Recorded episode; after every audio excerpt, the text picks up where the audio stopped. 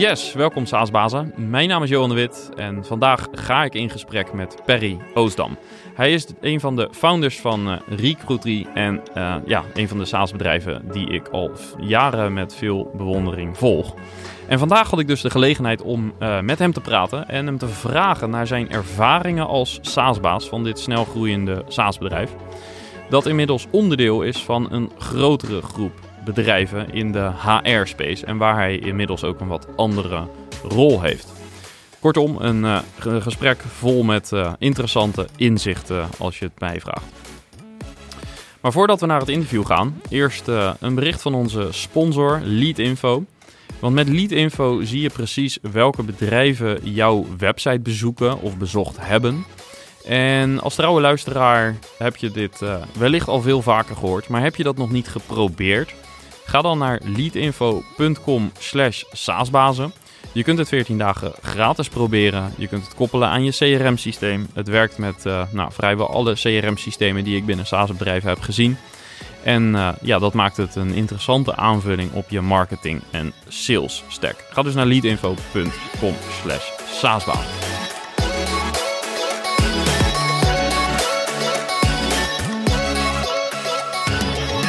Ja, Perry, van harte welkom in de SaaS podcast. Dankjewel, finally. Ja, het is me eindelijk gelukt om jou deze kant op te krijgen. Wat gaf de doorslag? Nou, ik, uh, ik, ik, je bent nu zo groot geworden, ik ben zoveel voorbij gekomen, ik kan er niet meer hou maar op. Ja, ik vind het echt leuk, ja. Oké, okay, nee, maar zonder gekheid, ik vind het echt heel tof dat je tijd wilde maken. Ja, likewise. Uh, kostbare tijd natuurlijk. Um, ja, er valt heel veel over jullie te vertellen. Um, wat ik best wel impressive vind, zijn gewoon sowieso de nummers in, in zeven jaar, uh, dik over de 200 mensen. En als je jullie hele groep meerekent, talent, nog wel meer. Um, maar misschien is het goed om even dus bij het begin te beginnen. Um, voor de paar me mensen die jullie nog niet kennen, wat doen jullie en welk probleem lossen jullie op? Ja, tuurlijk, tuurlijk. Um, ja, we zijn in 2012 begonnen. Toen heb ik leren kennen, Paul Osmoksijk. Ik heb hem online leren kennen.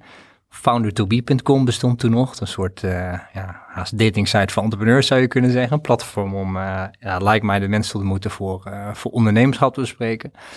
En we zijn toen samen GeoRun begonnen. Dat was het eerste bedrijf. We hebben games gemaakt, mobiele games een tijdje. Specifiek GPS-games. Vandaan GeoRunning, geo-based gaming, zeg maar. Beetje Pokémon Go zonder virtual reality achter iets. Ja. En dat hebben we eerst een paar jaar gedaan. En waar we toen tegenaan liepen na een paar jaar... was dat het concept ja, niet echt schaalbaar was in het buitenland. Dus het was leuk. We hebben games gedaan uiteindelijk voor Bijenkorf, voor Samsung. Weet je, echt wel leuke campagnes eigenlijk meer. Maar het was echt ja, heel campagnematig en heel veel maatwerk. En meer een projectbusiness. Ja, echt een projectbusiness. Dus je gaat van, van campagne naar campagne. En toen op een gegeven moment 2000, begin 2015, toen zaten we bij elkaar. Altijd van afstand gewerkt, maar toen zaten een keertje bij elkaar. Toen zeiden van, joh, laten we een lijstje maken van hoe ziet nou jouw ideale bedrijf eruit eigenlijk? En uh, even een stapje terug, een blank, blank page. En toen hadden we wat criteria opgeschreven, zoals nou, internationaal uit te rollen, product-led eigenlijk, dus heel erg vanuit, uh, ja, vanuit de content kunnen groeien. Een trial, zodat bedrijven het kunnen proberen, lage barrière, eigenlijk ook echt SaaS, uh, was, was ons ideaal concept. En toen keken we naar Dealrun en toen zeiden we van nou, eigenlijk is dit uh, één van de tien criteria. Dus het grappige hoe Recruity begon is, is dat we, we waren zelf mensen aan het aannemen. We hadden die, ja, dat, dat ambitie om wat anders te doen, wat internationaal te doen. En die twee kwamen bij elkaar. We zeiden van, hé, hey, wacht eens even, dit hele proces van mensen aannemen is best wel administratief. Het is ook best wel eng als je voor de eerste keer mensen aanneemt. Hoe doe je dat? Hoe beoordeel je iemand? Er komt een hoop bij kijken natuurlijk, agenda-afspraken, e-mails, jobboards. Een enorme workflow. Ja, die hele workflow van het sollicitatieproces en dan het samenwerken erin met je collega's. Nou, daar hebben we een tool voor gemaakt. Dat begon echt heel simpel met een soort kan, kan, uh, Kanban, uh, sorry, Canvas, weet je, met drag and drop kandidaten naar de volgende fase toe. Nou, toen stuk voor stuk, toen dat ging rollen, zijn heel lean begonnen. We zijn uh, gewoon bij de startups hebben het gratis aangeboden om feedback te krijgen. Nou, toen stuk voor stuk meer toegevoegd. Dat was letterlijk de tijd 2015 dat we dus van GeoRun ja, transitie maakten naar Recruity. In het begin heette het HR Blade, toen heette het Recruiterify, toen heette het Recruity. Dus we hebben de nodige pivots meegemaakt. Maar zo is het gaan rollen eigenlijk. Maar dat pivot in de naam alleen of ook echt wel conceptueel? Nou, conceptueel zaten we altijd in de hoek wel van gewoon recruitment platform, recruitment software. Um, alleen wel heel erg open geweest naar, oké, wat willen klanten, wat werkt wel, wat werkt niet. We hebben ook wel eens features gelanceerd die niet werkten. Hub, no hard feelings, weg ermee. Ehm, dus zo is dat gaan rollen en hebben stuk voor stuk het uitgebreid tot het echt gewoon een heel ja, platform werd uiteindelijk. Ja. Ja. Dus simpel gezegd echt een recruitment platform. Ja, Ja, en jouw co-founder doet de technische kant en jij Ja. de business. ja van begin af aan al. Dus hij heeft altijd in Polen, in Poznan het, het team gehad. Ook in Duren en ook in de recruitietijd. En ik in Amsterdam dan de commercie, zeg maar marketing sales. Ja. Fast forward naar vandaag ben je nog steeds betrokken bij eh, dit bedrijf. Ja. Eh, maar je doet veel meer. Kan je eens een beetje schetsen waar je vooral vandaag mee bezig bent? Ja, tuurlijk, tuurlijk. We hadden in, met de oprichting van Recruiting in 2015 hadden we investeerders, zeg maar seed investors. Die hebben we toen eh, uit kunnen kopen in 2017, sorry, 2017, begin 2018. Kwam ons pad dat we zeiden van, nee, we eigenlijk wel interesse om, eh, om dat te doen. Zijn jullie daarvoor open? Eigenlijk een beetje gekscherend eh, zeiden we back to bootstraps. Dat je gewoon helemaal eh, ja, je, je eigen route bepaalt. Voelde toen als de kans om het ultieme ja, toch gevoel van ondernemerschap te houden eigenlijk. Hoeveel had je ongeveer geraced? Nou, we hadden een paar honderd k. eh, met de opening van Recruity was dat. En ehm, ja, en toen we zeg maar rond de 40, 50 k MRR zaten, toen kwam die kans. Eigenlijk was het een soort echt een, ja, we stonden echt op het punt van, oké, gaan we of geld ophalen nu. We hadden zelfs al term sheets, want we waren zelfs aan het verkennen van, nou, kunnen we dat doen, ja of nee. Maar we hadden zo op dat moment zo'n gevoel van, ja, het voelt niet het juiste moment. Het voelt niet alsof we de... Nou, een beetje een combinatie van dingen. Eén is, denk we kregen zoveel vragen van investeerders van, hey, hoe zijn jullie anders? Wat is nou, hoe wordt dit een miljard waard? En naarmate we meer en meer meetings hadden, merkten we, hey, we zijn eigenlijk nu de vragen eh, antwoorden aan het geven die zij willen horen, in plaats van antwoorden die echt dicht bij onszelf staan, waar we voor staan. Dus na veel meetings deden een soort even, even een stapje terug van, ja, wacht eens even, staan we echt wel 100% achter deze route? Want het voelde alsof we nog zoveel wilden doen in het product en een bepaalde betere product market fit vinden. We zaten heel erg in de ja, ATS, Applicant Tracking System. Dat was ook heel erg product. Ge, als je naar onze website ging, was het allemaal feature, feature, feature. En we voelden van nou, om echt even naar een, een volgend groeiniveau te kunnen gaan, moeten we eigenlijk even bij het product beginnen. Niet meteen in de groei. Dus was dat dat, wel een beetje wat waar de investeerders op zaten, op dat spoor? Dat ze Ja, meer... de, de, de, de, de, voormalige investeerders en al die nieuwe investeerders die we spraken. Toen merkte we een soort van een wake-up call van ons. Ja, misschien is dit niet de juiste tijd. Want je, je wordt zo gedwongen om over groei te praten en over eh, commercie. Dat we merkten een beetje, als we nu die keus maken, ja, dan, dan kunnen we niet meer terug en zeggen, hey, weet je wat, laat die groei even links liggen. We willen in het product investeren. Dan moet je echt wel een goed verhaal hebben. Dus het, het begon eigenlijk met het idee in 2017, 18 van nou laten we anders eventjes die aandelen terugkopen en dan kunnen we zelf flink in het product investeren. Dan stellen we de ronde even uit. Dat was het oorspronkelijke idee. Nou ja, van uitstel komt, af, komt afstel. En dat was eigenlijk ook omdat we geen investeerders meer hadden, moesten we heel erg op de cashflow focussen ineens. Heel erg denken, oké, hoe zijn we gezond? Eigenlijk weer gaan bootstrappen Ja, echt back to bootstrap Ja, eigenlijk, ja, hè? Dus voorbeelden wat we toen deden is het sales team een incentive geven om jaardeals te doen. Dus ze kregen een percentage van de factuur die ze maken. Dus ze begonnen één keer twee jaar deals te doen, drie jaar deals te doen. Dus dat hele spel toe van cashflow management, dat resulteerde in dat we eigenlijk ja, uitstelden, uitstelden, uitstelden. En het bedrijf werd maar groter en groter en groter. En toen merkten we eigenlijk dat die investering die we gedaan hebben in het product, dus bijvoorbeeld heel veel, we hebben een academy toegevoegd met allemaal video's, how-to, de hele achterkant opnieuw gedaan, een heel billingssysteem geïntegreerd en zo, echt een soort fundering om de schaalbaarheid aan te kunnen als het eenmaal oppakt. Ja, dat, dat bleek zo'n goede investering geweest te zijn, dat het bleef maar doorgroeien. En dat we zeiden, van, waarom zouden we nog geld ophalen? Puur voor de reden om het groter en sneller te doen. Ja, dat was voor ons geen reden om het te doen, dus hebben we het simpelweg toen niet gedaan. Lang verhaal naar, naar waar we nu staan is, eh, dat hebben we dus tot 2020 helemaal zonder investeerders gedaan. Toen zaten we net boven de 10 miljoen aan ERR, dus terugkerende jaaromzet. En toen hadden we zoiets van, ja wacht even, het wordt nu zo groot. We hebben meer dan 100 man personeel, serieuze om, serieuze klanten. Toen kwam het ook een beetje op ons af. Ja, wacht even, dit is wel ons pensioen, dit is wel onze toekomst. We hebben ook als enige nu het risico. Dat is het nadeel van geen investeerders hebben. Ja, toen zeiden we, kunnen niet met eh, investeerders praten of kunnen niet een beetje risico eruit halen. Ja, toen zijn we gaan oriënteren op partners zoeken. Dat hebben we toen met een banking firm gedaan. Nou, ik denk niet overdreven wel, ik denk wel 40 partijen gesproken. VC's, private equity, strategische partijen om te kijken van nou, wat, wat voelt nu juist persoonlijk? Weet je, we zijn niet klaar, willen niet verkopen en that's it. We Want waar was je naar op zoek? Wat, wilde je, wat was op dat moment de volgende stap die je wilde zetten? Nou, we wilden het, het, we zagen een risico. Eh, het nadeel van geen investeerders hebben toen de tijd was dat je risicoavers wordt. Dus je ziet je concurrenten, zie je toch altijd de maximale risico's nemen. En wij dachten van ja, oké, dan groei je een jaartje 80% en dan 60 en dan 30 en dan 20. En accepteren we dat of zijn we naar het product en de mens verplicht om toch het maximale te zoeken van de potentie? Nou, dat, dat, daar hadden we geen antwoord op. Dat was puur even een zoektocht. Dus we zeiden van nou laten we gewoon even alles wat we weten over investeerders vergeten. En laten we gewoon even kijken van wat voelt nou goed uh, eigenlijk voor het product en voor de mensen. En ook wat voelt leuk? Waar kunnen we de komende vijf jaar echt nog lol hebben en ook persoonlijk uitgedaagd worden? Nou, dat was een traject van uiteindelijk een jaar. Covid kwam tussendoor, dus we dachten toen nou even op pauze. Maar eigenlijk na een paar maanden ging, het, ging de hele wereld daar weer open van investeerders.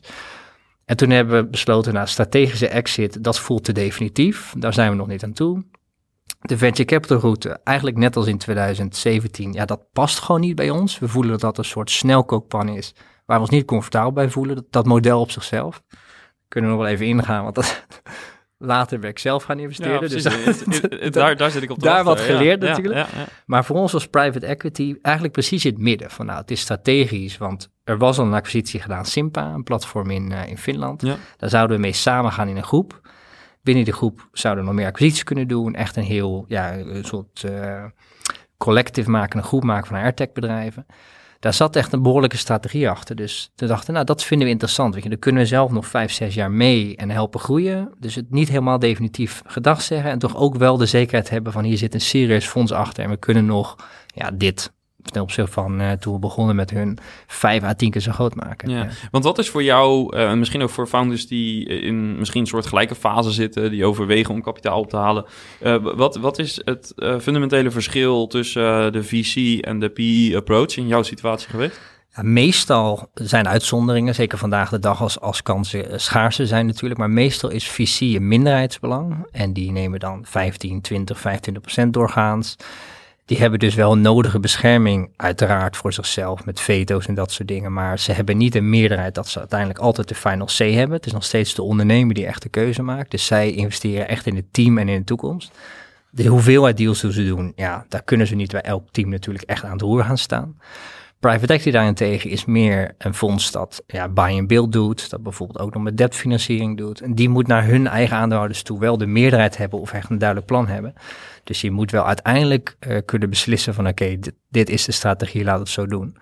Betekent niet dat ze, dat ze echt aan het roer staan en elke dag alles doen. Het is meer dat ze ja, toch als fonds dan wel de controle hebben als het nodig is, zeg maar. Dus vaak verschilt de hoeveelheid aandelen. Ja, ja en, en wat, uh, wat is de impact op jou als founder van, van deze beslissing geweest?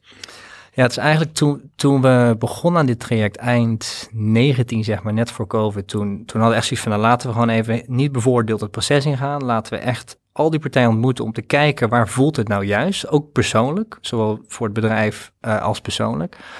En wat we toen merkten eigenlijk in het proces is dat we wel toe waren aan een deal van een meerderheidsbelang voor die ander omdat het je dwingt om dan echt eventjes, ja, het beste metafoor die ik kan geven is, je zit in de auto aan het stuur, je doet het zes, zeven jaar. Je merkt van wacht, ik ben even wel toe om het stuur los te laten. Maar ik wil nog wel in de auto zitten met een partij die dat professioneel gewoon kan ja, versnellen, zeg maar. En dat was eigenlijk een mentale stap waar we onszelf wilden forceren om dat stuur los te laten. Want en waarom? Als... Wat, wat zou dat je brengen? Was, was toen je gedachte? Nou, het, het was een, een stukje zelfbescherming. Dat Paul en ik, mijn compagnon en ik, zijn allebei echt workaholics. Je bent, ja, nu nog steeds, je bent altijd 24-7 wel, sta je gewoon aan, zeg maar. En ik merkte dat ik op een punt kwam, dacht, nou, ik, ik ben wel toe aan, ook voor recruiting natuurlijk die dealrun tijd. Je bent eigenlijk vanaf 2012 al bezig. Dus eigenlijk ben je nog tien jaar in een soort marathon bezig. En ik dacht, nou, het voelt als een juist moment om echt even mentaal een andere versnelling te gaan staan. En partijen om me heen te zoeken die zeggen, nou, super, ik respecteer dat je dat hebt opgebouwd. Hè, van 1 naar bijvoorbeeld 10. Ik weet hoe ik van 10 naar 50 moet.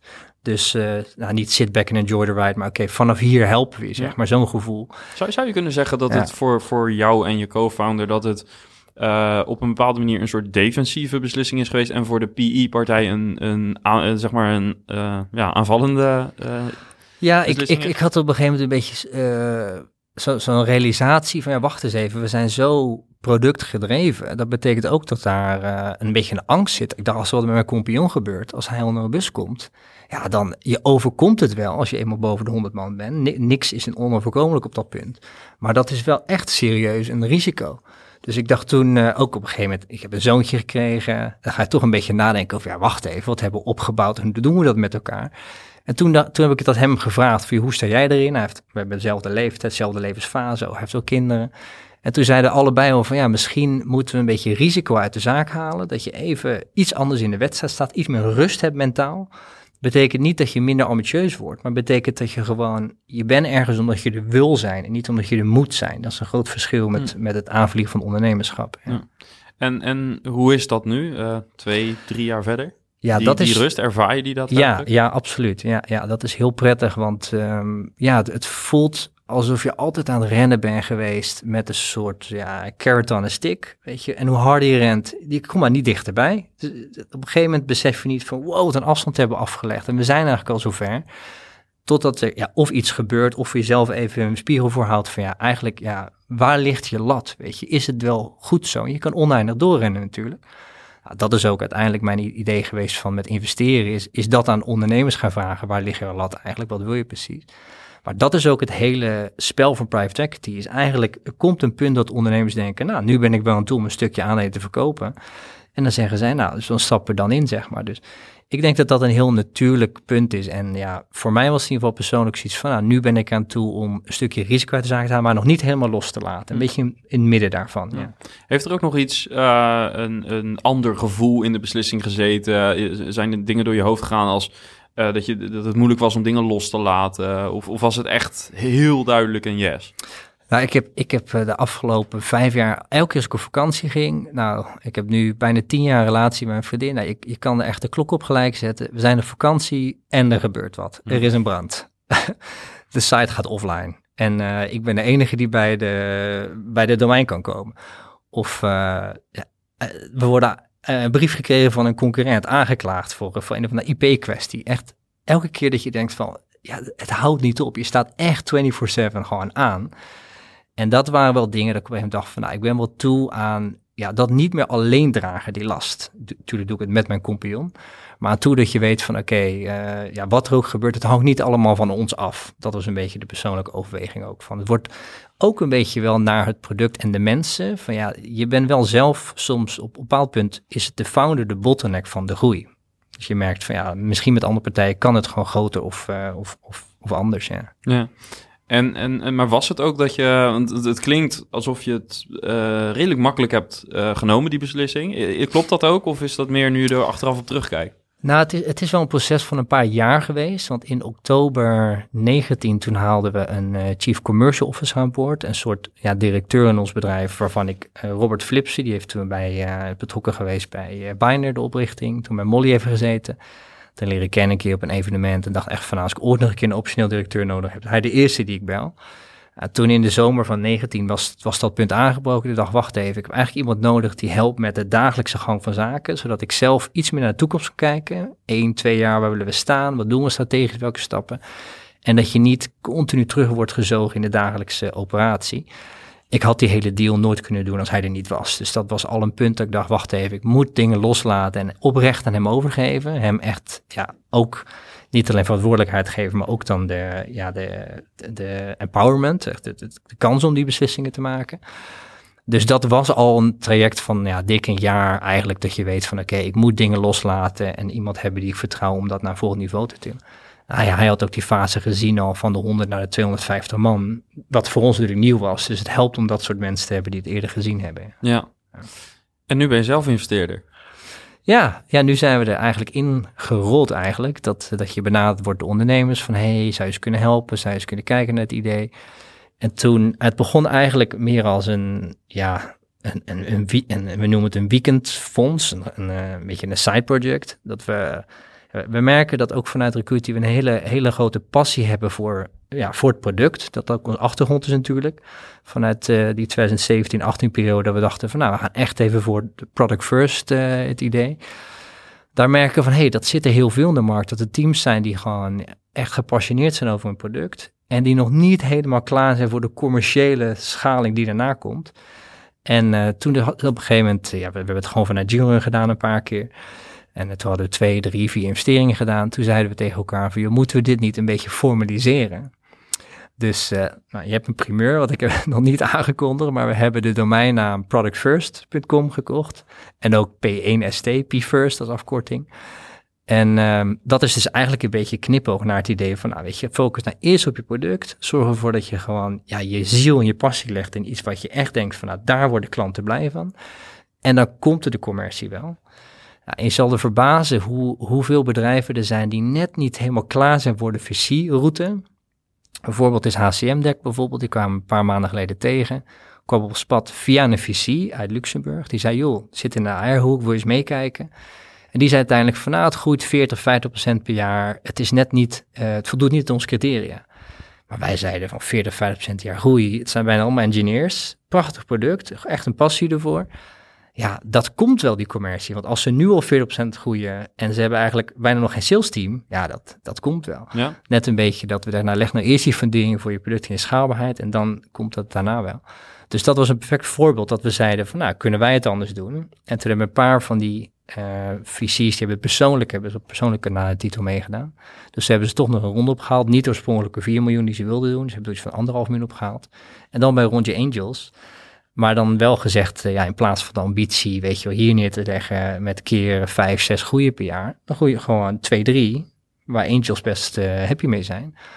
Dus dat, dat begon een beetje de filosofie van eigenlijk hoe wij over een soort, ja, geintje, een weekendfondsje denken, is puur van, ja, wat voor groei wil je jezelf opleggen? Dus ja, en, en, ook, en ook wanneer dus. Dus eigenlijk, uh, voor jullie is het heel bepalend geweest om uh, in 2017 die fase even op de ja. te trappen naar producten kijken in plaats van naar het commercialiseren. En eigenlijk die ervaring, die heb je bijna geproductized Eigenlijk wel. investerings... Ja, uh, en, en oprecht, wij dachten toen 2017 van nou, vergeet even de groei. We hebben nu zoveel jaren aandeelhouders gehad. Laten we even gewoon uh, een halfjaartje de ruimte nemen om echt in het product te investeren. En dan komt als dat ons staat stelt om daardoor naar een hoger plafond te gaan, dan zijn we van overtuigd dat we eventjes de groei prioriteit nummer twee kunnen maken. Dus dat was oprechte intentie. En toen merkten we dat we dat jaar zijn we sneller gegroeid dan ooit, zelfs dat jaar al. Ja. En toen zelfs in, in 21 zijn we 100% gegroeid nog eens. Dus het heeft de fundering gelegd voor schaalbaarheid. Daar kwamen ook, zijn wel factoren waar we, ja, misschien ook deels gelukkig, omdat de markt natuurlijk zo bewoog en kwam een enorme vraag naar recruitment software, schaarste aan personeel. Mensen wilden in één keer allemaal zelf hun carrière site kunnen beheren, weet je, met drag and drop, een soort Wix voor carrière sites hebben toen gebouwd. Dus er was er wel een enorme vraag. Dat is natuurlijk niet in elke industrie zo. Maar het was in ieder geval voor ons wel een eye-opener van, nou, grappig dat we echt oprecht zoiets hadden van, nou, laat groei maar even links liggen. We gaan echt in het product investeren. En zelfs dat jaar was het de snelste, grootste groei ooit uh, toen. Ja. En, en als je dan uh, eerst op het product gaat focussen, wat zijn dan de, een beetje de focus areas waar, uh, waar je als founder naar moet kijken? Ah, weet je wat zo grappig is? Ik merk het ook in ons, ons team met bijvoorbeeld Martin, een designer die van dag één erbij is eigenlijk. Het, het zit hem echt in de kleine details van heb je een passie of niet. Dus ik weet nog dat op een gegeven moment uh, lanceerde die een nieuw feature dat je comments kon plaatsen bij een cv en dat je ook uh, emoji, emojis kon doen en zo en heen en weer elkaar taggen. Dan kreeg je een app een pushbericht, hey, je collega heeft je... En dan zei kijk, als ik op deze knop druk, zie je dat effect? Dat de knop een beetje eh, heen en weer gaat? Ik zei, ik, ik zie het niet. Hij is echt niet? Oh, zo gaaf. Gisteravond heel laat mee bezig geweest. Echt van, er is niemand die erom vraagt, hm. maar het is gewoon, hij vindt het zo gaaf dat je merkt van, hij denkt echt over details na. En dat is één detail, er zijn er nog honderd.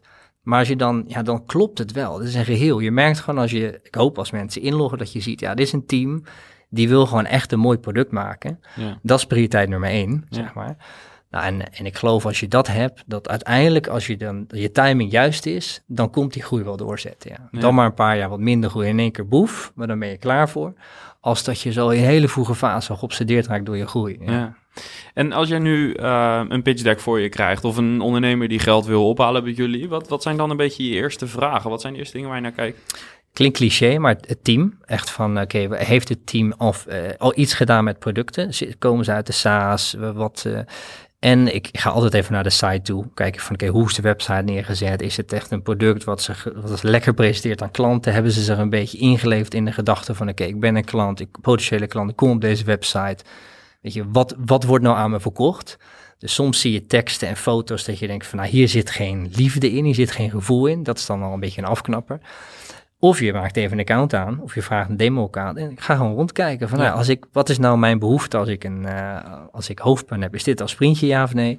En wat is de ervaring? Merk gewoon van, wow, dit is prettig. Ik geloof dat als je in een segment zit waar wij zaten, waar het heel erg, eh, wat ik zei, die bottom-up groei is. Dus mensen proberen het.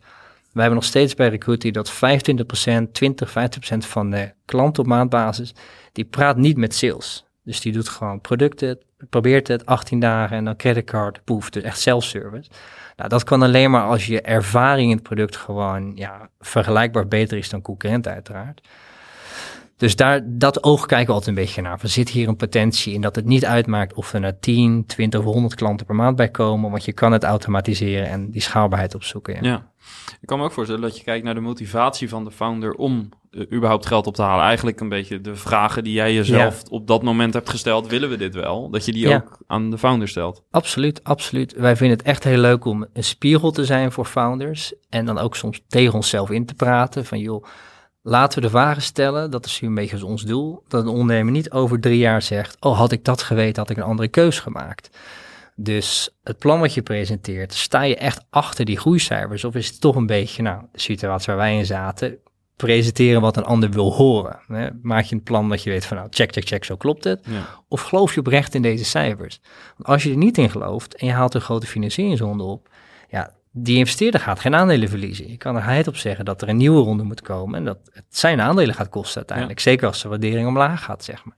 Dus we proberen daar een spiegel voor te houden van, joh, ja, is jouw business en ben jij persoonlijk gewoon echt zeker dat dit de juiste route is voor je bedrijf? Want er zijn ook alternatieven. Je kan ook over een debt financing nadenken of misschien een crowdfunding of niet. Dat je denkt van nou, dan hoor je in plaats van 100% 40%. Dan zeggen we, nou weet je wat, maak eens een Excel-file voor jezelf met twee rijtjes. Eén is ik haal die funding op en ik groei inderdaad 100%. Twee is ik groei maar 40%, ik haal geen funding op of 30%.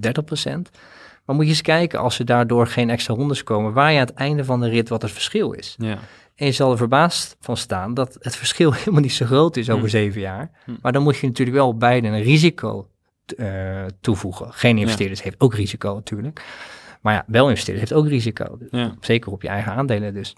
Nou, zo, zo vind ik het leuk om vaak te sparren en een beetje uit te dagen van oké, weet je op zijn minst echt ze- zeker 100% wat dit betekent. Deze, daar gaan deuren voor je open, maar daar, gaan, er sluiten ook deuren. Als Ja. je daar bewust van bent. ja, en dat je daar klaar voor bent. Ja, ja. Ehm, wat zijn echt de elementaire verschillen tussen eh, hoe jij naar een SaaS-bedrijf kijkt als founder en als investeerder? Ik vind het vanuit die transitie eigenlijk een beetje waar we nu middenin zitten, eh, met name leuk om, om persoonlijk te assisteren naar een ondernemer. Ik merk vanuit eigen ervaring ook van, nou, het kan best een beetje eenzaam zijn als, eh, als CEO in een bedrijf, want ja, je hebt veel mensen om je heen, je hebt veel verantwoordelijkheid, maar met wie kun je nou echt sparren die weet wat je meemaakt? Dat, ja, zeker als je op een gegeven moment honderd man hebt, het is nogal een verantwoordelijkheid. Je kan niet even naar iemand toe lopen op personeelsfeest. Joh, daar en daar zit ik mee. Want ja, alles kan natuurlijk gevoelig liggen als het om die mensen hun baan gaat. Dus eh, om, daar te kunnen zijn voor de ondernemer, van, nou, wat, wat maak je mee tussen het balans misschien tussen je werk en privéleven? Als je op een gegeven moment thuis een, een kindje hebt en je een onderneming waar je geld aan ophalen bent en er is COVID in de wereld, nou ja, dan ben je ook natuurlijk eh, aan de juggelen. Dus dan, ja, je, je weet soms investeerder niet dat die jongen drie, vier ballen in de lucht aan het houden is. Je denkt één, totdat je met hem praat en weet van wat speelt er nou, wat is belangrijk en hoe kunnen we die ruimte geven, zeg maar. Dus ik vind met name leuk om te kijken als investeerder zijnde van nou, wat speelt er nou in het leven van die ondernemer en waarom, wat, wat, waarom wil je dit nou? Wat is de impact die je wil maken? Ja, Ja. dat zit erachter. Is er ook iets in de SaaS-wereld of in het ondernemerschap in het algemeen dat je zou willen veranderen of dat je anders zou willen zien? Ja, ik, ik ben nog steeds eh, kritisch op, op het visiemodel op zichzelf. Ehm, ja, het is, het is een beetje haat-liefde relatie mee, laat ik het zo zeggen. Ik sluit het niet uit, eh, ook omdat we natuurlijk zelf private equity op een gegeven moment gekozen hebben. Dus dat was ook echt wel een, een intrinsieke motivatie om dat toen wel te doen. Eh, het is alleen niet voor elk bedrijf geschikt. Dus het, ik, het is goed om persoonlijk bewust te zijn van nou, wat zijn de voor- en nadelen en is mijn business er geschikt voor? Ja, dus bijvoorbeeld stel je voor je zit in een B2C-markt, een Uber-achtig concept bijvoorbeeld. Ja, dan moet je heel veel investeringen maken voor de, de kosten halen voor de baten uit. Dus dan is er vaak geen andere optie. Dan heb je niet de luxe om de keuze te hebben, doen we wel of niet. Nou, we zitten hier natuurlijk met name voor SaaS, vaak B2B-concepten. Ja, die hebben echt wel alternatieven als je kijkt naar jaarfinanciering. Cashflow management is vaak echt wel te doen als je eenmaal op een bepaald punt zit. Dus ik, ik zou daar wel eens willen zien, hoop ik, dat mensen ook kritisch kijken naar die route. Van ja, wat zijn nou de nadelen? Want ik ken heel veel verhalen dat het gewoon niet goed gaat en dat uiteindelijk de ondernemer uit zijn eigen bedrijf gezet wordt, omdat er bepaalde groeitargets niet gehaald worden. En daar, kijk, kan je een investeerder niet kwalijk nemen, want die heeft ook weer natuurlijk investeerders. En die zeggen, nou, eh, kom hier bij mijn fonds, dan krijg je 15% per jaar op je geld. Maar het gevolg is dat hij kosten wat het kost, dat wel moet, uh, moet bewerkstelligen. Dus dan is zijn, uh, zijn interest, zijn stake is niet altijd in, in, in het belang met de ondernemer. Nou, daar zijn voorbeelden van dat ik denk van, hé, hey, dat is zo'n fonds, ja, die, die hebben wel eens bijvoorbeeld leningen gegeven die converteerden in aandelen. Of ik zie wel eens constructies voorbij komen, terms, weet je, in een term sheet met dubbel dip constructies. Dat je denkt, ja, wauw, dat is oprecht niet founder friendly, maar het is wel fonds friendly. Dus dat is een beetje een spagaat waar zo'n investeerder in zit. Die moet zijn eigen belang behartigen en die zal dan ook afhankelijk zijn van de ondernemers. Nou ja, daar, dat is een beetje de, de, het speelveld waar wij willen in, in willen zitten en zeggen, nou, het is prima als je die route wil nemen. Als je er klaar voor bent, 100% achter staat, dan kunnen we je ook helpen beschermen, je belang daar. Maar als je er niet zeker voor bent, zoals wij persoonlijk waren, ja, zie je het niet als een zelfsprekendheid dat je die route in hoeft te gaan. Tenminste. Ja. ja. En uh, aan de andere kant is het ook een beetje de, de verantwoordelijkheid natuurlijk van de founder. Want jullie hebben zelf inderdaad uh, herkend bij jezelf dit model past niet bij hmm. ons. Uh, op het moment dat je daar ja tegen zegt, tegen de VC-approach, dan, uh, dan moet je jezelf ook daartoe ingelezen hebben. Ja. Ja, zeker. Zeker. Ik zou ook elke ondernemer aanraden. Kijk even naar het portfolio van een investeerder. Bel vier bedrijven op waar het goed mee gegaan is. Van hoe was het nou? Maar bel ook vier bedrijven op waar het niet goed mee gegaan is. Want daar zie je iemand ja. zijn ware hart vaker. En gewoon even een referentiebelletje van joh, hoe gedraagt iemand zich nou als het niet goed gaat? Want als er dan in je contract staat dat jij als ondernemer bijvoorbeeld vervangen kan worden. Ja, dan ben je misschien één, twee jaar ben je uit je eigen bedrijf. Dat kan, kan zomaar gebeuren. Het is zelf een, een term in Amerika. Oest, CEO. Dat is betekent dat je eruit gezet wordt. Okay. Ja, over, overweeg dat dat kan in je eigen bedrijf in theorie. Ja, ja, interessant.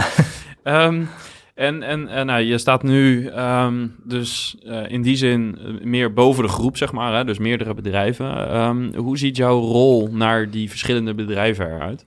Ja, dat was eigenlijk een leuke ontwikkeling die we, die we helemaal niet zagen aankomen. In 2020, toen we zeg maar bij de groep kwamen, toen, toen was er nog niks. Uh, Providence had net uh, Simpa aangekocht, ook een meerderheid belang daar. En uh, die zeiden van, goh, ze hadden behoorlijk uh, onderzoek gedaan met PwC. Van nou, zo zien we de markt, er is ruimte voor consolidatie, dit gebeurt er. Zouden jullie bij de groep willen komen? Nou, dat zien we wel. Dat zien we wel zitten, want het was altijd onze visie dat we vroeg of laat buiten recruitment zouden gaan. Wat hebben klanten nog meer nodig? Nou, van recruitment gaan naar onboarding van personeel, naar HR, naar learning and development. op gebied van HR. Ja, HR tech. Alleen we wilden altijd te kijken van nou, wat kunnen we nog meer doen in die, nou, zo is de supply chain van een employee journey. Van wat doet iemand die wordt aangenomen, dan ga je er werken, dan krijg je HR-administratie, dan krijg je tegenwoordig ook heel learning and development. Ja. 360 feedback, dat soort dingen, performance reviews. Dus daar wilde altijd, al zaten altijd al een beetje rond te kijken van wat kunnen we daar zelf bouwen. En toen met Providence in die groep zijn, hey, dit is eigenlijk een shortcut naar wat we ja, zelf ook als productvisie zien. Dus dat begon met Simpa Recruity. Toen kwam Javello op ons pad. Dat is een uh, Frans bedrijf, had toen de tijd, vorig jaar, 65 man. Performance management, dus eindjaar reviews doen, elkaar feedback geven, dat soort dingen. En toen dachten we, hey, dit past eigenlijk perfect binnen de groep. Dus die hebben toen, toen gekocht, dat bedrijf.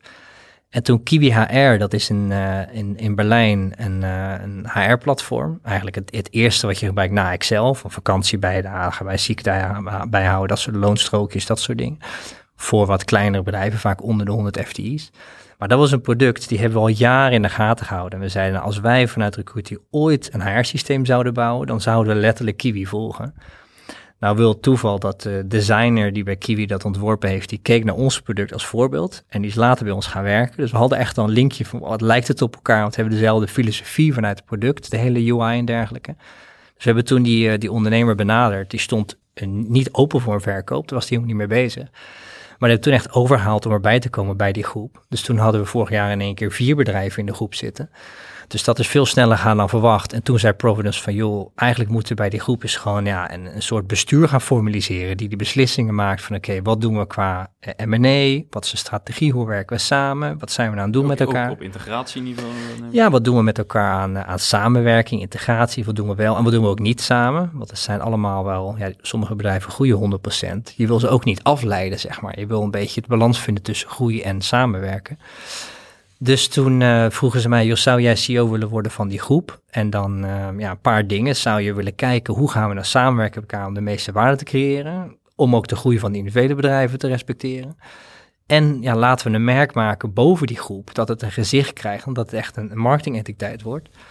Dus ik, ik had er toen wel over na moeten denken. Ik dacht, ja, wacht even, ik zou hier toch in de bijrijdenstoel gaan zitten en mentaal een stapje terug doen. En je vraagt me nu om mentaal een stapje vooruit te doen. Maar toen na een paar dagen dacht ik wel, ja, het is, het is een hele leuke uitdaging van een wereld waar ik nog niks van weet. De hele private equity wereld. Wat wel enorme kansen biedt aan, zijn veel grotere investeerders, internationaal denken, een heel, heel groot netwerk. Providence is een fonds van 6, 7 miljard. Alleen in Europa al. Dus er zit een enorm netwerk achter. Dus het was, ja, dacht ik, wat ga ik dan doen? Nee, de dag op een golfbaan staan, dat, eh, dat wil ik snel zat. Nog niet. nee, nog niet. Dus toen eh, eigenlijk volmondig ja gezegd. En daarmee dus naar de groep gegaan. Robert, die COO, CEO gemaakt in Recruity. Dus dat is letterlijk een halfjaartje geleden gebeurd. En dan, eh, nou, daar hebben we dus Talent als naam eh, bedacht voor de groep. En dan, daar zit dan totaal nu zo'n 520 man, zeg maar, in, ja. En op, om jouw vraag te beantwoorden, de groep is nu dus kijken van, oké, hoe werken we samen? We zijn verschillende fases gemaakt van samenwerking. Het refereren van klanten naar elkaar, het co-selling, elkaar meenemen en het reselling. En afhankelijk van welk product waar klaar voor is, in welke markt zeggen we nou, die producten kunnen elkaar resellen, die blijven even bij co-selling, die blijven bij referring. Dus we hebben een redelijk relaxte manier om binnen de groep samen te werken. Zeg maar. Het klinkt een beetje alsof je, je, je bent dan CEO, maar bij een CEO zit er vaak ook heel veel dagdagelijkse operatie bij. Eh, dat is nou ja, eh, een van de meest gehoorde klachten in deze podcast. Dat je Ja. op een gegeven moment als CEO van 100, 200 mensen natuurlijk heel veel managerial dingen hebt. Ehm, maar dit klinkt vooral als een CEO-rol met vooral heel veel strategische vraagstukken en iets minder Klopt dat? Absoluut, ja. En, en ook toen Providence dat zei, van, wil je dat doen? Zei ik, nou, is goed, maar ik wil wel even nadenken hoe ik het precies doe. Want ik heb, en nogmaals, als je, die, als je een positie hebt dat je het doet omdat je het echt leuk vindt en niet omdat het moet, dan kijk je ook een beetje anders naar, ja, als ik het doe, hoe zou ik het dan willen invullen? Wat zijn een beetje, wat is mijn ideale werk eh, eh, zeg maar. Toen dacht ik, nou, ik zou eigenlijk een klein team willen hebben, en met echt heel goede mensen, een klein team waar je echt op kan bouwen qua verantwoordelijkheid. En laten we die bedrijven dan met goede directeuren redelijk zelfstandig doorgaan. Dus er is ook wel, we hebben een beetje een omgeving gecreëerd dat we zeggen, nou we geven die bedrijven heel veel ruimte om zelf met elkaar te verkennen wat is zinvol en niet.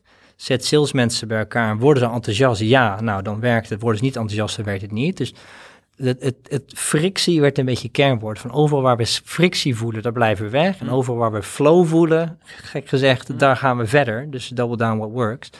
Dus we proberen een beetje ook, mijn agenda probeer ik echt leeg te houden. Ik heb soms echt dagen dat ik geen meetings heb. Zodat je de ruimte hebt om even ergens naartoe te gaan, teams te spreken. Een beetje spontaan mensen te koppelen. En anders dan voordat je het weet zit je in een operatie en dan mis je inderdaad het, het grote plaatje van... hé, hey, weet je, wat zijn we nou aan het doen dit jaar, volgend jaar? Ja. Dus ik denk dat we die, uh, ja, die ruimte heel bewust gecreëerd hebben in, met elkaar. Ja. ja.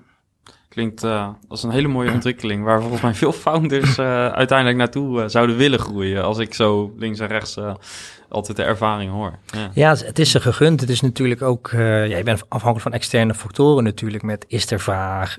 je moet ook maar de juiste investeerder op je pad ja. krijgen natuurlijk. Je moet ook maar met zijn. Maar het is, het is zeker, ja, wij zijn hartstikke happy met de samenwerking. En um, ja, dat, dat gun je anderen ook. En vandaar dat het zo leuk is om die stap te maken naar investeren en kijken van oké, okay, soms zien we ondernemers die echt heel erg gebrand zijn op die visierroute. Nou prima, die weten alternatieven, die kiezen ervoor, ook helemaal goed. Zo hebben een paar investeringen gedaan die daar nu mee bezig zijn, dat soort rondes. Nou, ook helemaal goed. Maar dan, uh, ja, dan hebben we het gevoel dat we in ieder geval iets kunnen bijdragen vanuit onze eigen geschiedenis, zeg maar. Ja. ja. Uh, tot slot, um, je liet het woord uh, werk-privé, die balans uh, een keertje vallen. Um, het klinkt alsof je daar nu wat meer ruimte in hebt, maar in de jaren van bootstrappen en heel hard groeien zal het misschien iets minder geweest zijn. Of? Ja, is dat, het altijd gelukt om die balans goed te houden? Nee, nee, nee. Het is een, het is een drama geweest in het begin. Ik heb toen mijn vriendin leerde kennen, uh, negen jaar geleden, negen en half, heb ik zelfs gezegd tegen haar van, nou, weet dat mijn bedrijf op de eerste plaats staat. ik wist niet, ik herinner me niet eens wat ik gezegd had, maar dat zei ze Zij heeft het onthouden. Zij heeft het onthouden. maar zij vond dat juist leuk, van wauw, wat, wat interessant dat ze iemand een passie heeft en dat hij daarvoor gaat. Maar dat was voor ons echt een, een blinde focus op, oké, we moeten dit succesvol maken. Dus het, het was denk ik niet gezond als ik terugkijk. Mijn co-founder heeft echt wat de nodige burn-outs meegemaakt. Er zijn periodes geweest dat hij op kantoor zat, kwam er niks uit zijn handen. En dan zei hij einddag, nou, ik ben gewoon, ik voel me verdrietig. Ik heb gewoon acht uur lang niks gedaan.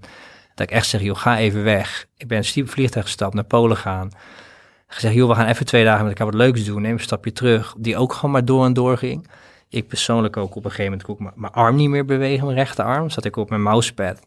En op een gegeven moment thuis, ik kon mijn arm niet meer bewegen, had ik gewoon een RSI in mijn arm. Moest ik naar de visio, ben ik twee maanden bezig met stretchoefeningen, omdat mijn arm niet meer bewoog. Moest ik mijn muis links gebruiken en kon ik mijn rest van niks meer doen. Dat waren wel hele fysieke uitingen van je lichaam die zegt stop, het kan niet meer. Maar stoppen was geen optie, want je had, dat investeerders niet. Dus we moesten wel door. Dus ook in de, in de tijd van COVID, dat we en met zo'n deal bezig waren, en mijn zoontje was net geboren, en mijn vriendin was stewardess en zat een jaar thuis, alles bij elkaar. Was wel op als ik, nou, ik denk niet dat dat helemaal gezond was. Dus dat was ook echt een wake-up call van, nou ja, we moeten het anders inrichten en een soort celbescherming hebben in je agenda. Ik blokkeer nu ook gewoon bepaalde uren voor te sporten. Daardoor geen meetingspunt, dat is gewoon uh, zelfbescherming ja, dat is misschien, je moet die ruimte hebben. Maar wij zijn denk ik wel te ver gegaan daarin, hmm. eh, persoonlijk, ja. Hoe zou je dat als founder, hoe zou je daar, uh, nu met terugwerkende kracht, hoe zou je daar anders mee om kunnen gaan? Nou, ik, ik zie moderne founders veel beter mee omgaan. Die bijvoorbeeld zeggen, nou, ik werk uit het buitenland een weekje en dan uh, ga ik vroeg, begin ik om acht uur en dan stop ik om vier uur. Ga ik even naar het zand een uurtje. We zijn veel bezig, veel meer met sport, met voeding veel gezonder. We dronken ook veel te veel in die periode, dus dat was alles bij elkaar. Hm. Ik zie mensen daar tegenwoordig veel gebalanceerder mee omgaan, veel bewuster. Ja, ik denk dat dat wel, dat, dat zie ik wel goed gaan op zich. Maar dat kan ik alleen maar van harte aanbevelen. Wij doen dat in ons bedrijf ook. Dat we echt zeggen, nou, werk gewoon thuis als je thuis wil werken. Kantoor is iets meer socializer geworden als voorheen. En, uh, en we respecteren die werktijden enorm. Weet je, zorg voor jezelf dat je die grens aangeeft. Ja. ja. En jullie zijn recent met z'n allen naar een uh, mooi plekje geweest. met het hele bedrijf naar, uh, naar Athene geweest. Ja. En dat was eigenlijk al jaren uitgesteld. De eerste keer dat we wilden doen waren met 60 man. Nou, COVID begon, hard doorgegroeid. Inmiddels 220, 230 man. Dus er zijn 217 mensen mee geweest met, uh, met z'n allen naar Athene, ja. Ja, heel leuk. Gewoon vliegtuigen gaan huren. Vliegtuigen, bus, uh, alles. Ja. Er zijn bedrijven die dat doen, want dat red je zelf niet. Nee. Ook, ook qua veiligheid en alles. Dus dat was enorm, uh, ja. Wat heeft het jullie gebracht? Ja, het is, het is moeilijk om uit te drukken, maar er zit een, er zit een voordeel in voor cultuur. Dat het, is, het is onpersoonlijk als je met elkaar op afstand werkt. Je zit in Slack met elkaar of e-mail met elkaar. En als je nu een gezicht hebt bij degene waar je mee die onpersoonlijke chat doet, dan merk je dat, de, dat er toch een bepaalde positiviteit zit in interactie met elkaar. Je gooit niet zomaar iets over de schutting van, hé, hey, los het op, is jouw probleem. Als je weet wie daar zit achter die schutting, dan, dan doe je dat anders. Ik denk dat dat het grootste voordeel is voor je cultuur, ja. ja. Um, echt mijn allerlaatste vraag. Wat is de echt allerbelangrijkste succesfactor van, voor de CEO? Wat, wat moet je als CEO van een uh, ja, snelgroeiend SaaS-bedrijf echt in huis hebben of aan werken? Ja, ik, ik zou het eerst wat met de binnen schiet is, is zeggen de, de billen die de mogelijkheid om uit te zoomen uh, en helikopterview te hebben. Dus echt even kunnen denken, wacht even, ik zit nu te veel in de business. Ik heb even hulp nodig voor mensen die bepaalde dingen laten doorlopen. Ik moet eventjes ja, een offsite doen van een dag of twee. En eventjes uh, kijken van waar staan we deze maand? Wat zijn er precies die pilaren wat we willen doen dit jaar? Wat speelt economisch gezien? Waar willen we volgend jaar staan met elkaar? Dus ik heb zelf meegemaakt dat je te veel in de operatie zit om het grote plaatje te zien. Dus ik denk het continu in en uitzoomen eigenlijk, niet eenmalig, maar continu in en uit, dat dat ja, wel bijdraagt met grote ja, beslissende momenten aanzien komen, zeg maar. Ja, dus uh, de tijd nemen opnieuw. Ja, neem, neem je ruimte. Ja. Ja, neem Ja. echt die ruimte. En eh blok een dag in je agenda en ga gewoon het voor jezelf doen. En dan zal je zien dat daar in één keer echt creatieve ideeën komen die heel waardevol zijn. Ook ja. al lijkt het heel druk met allemaal eh, trivia. Ja, doe het. Mijn, mijn, mijn co-founder ook. Die heeft letterlijk laatst drie dagen de tijd genomen. Echt even helemaal voor het Kiwi-product te zitten. Van nou, wat is nou de, de roadmap? En heeft er gewoon echt drie dagen geblokt in zijn agenda. Ergens heen gegaan, samen met Martin dan. Zijn ze drie dagen in de kamer gaan zitten. En eh, hij zegt, wat die drie dagen dan op een gegeven moment uitkomt. Ja, dat staat voor weken werk aan planning. Wat je anders tussendoor moet doen. Ja. Ja. Ja. Eh, ja, schitterend praktijkvoorbeeld. Super. Ehm, onwijs bedankt eh, dat je Jij ook, dit, dank voor je eh, tijd. Ja. wilde delen. We zullen ook zorgen dat de URL's van alle entiteiten leuk. in de show notes komen. en bedankt voor, voor de primeur. ja, dankjewel. Leuk, Leuk. tof.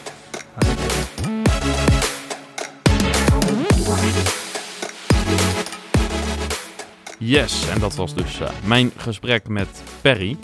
Bedankt weer voor het luisteren. Is deze podcast waardevol voor je? Een review helpt ons eh, enorm in de podcastplayer die je gebruikt.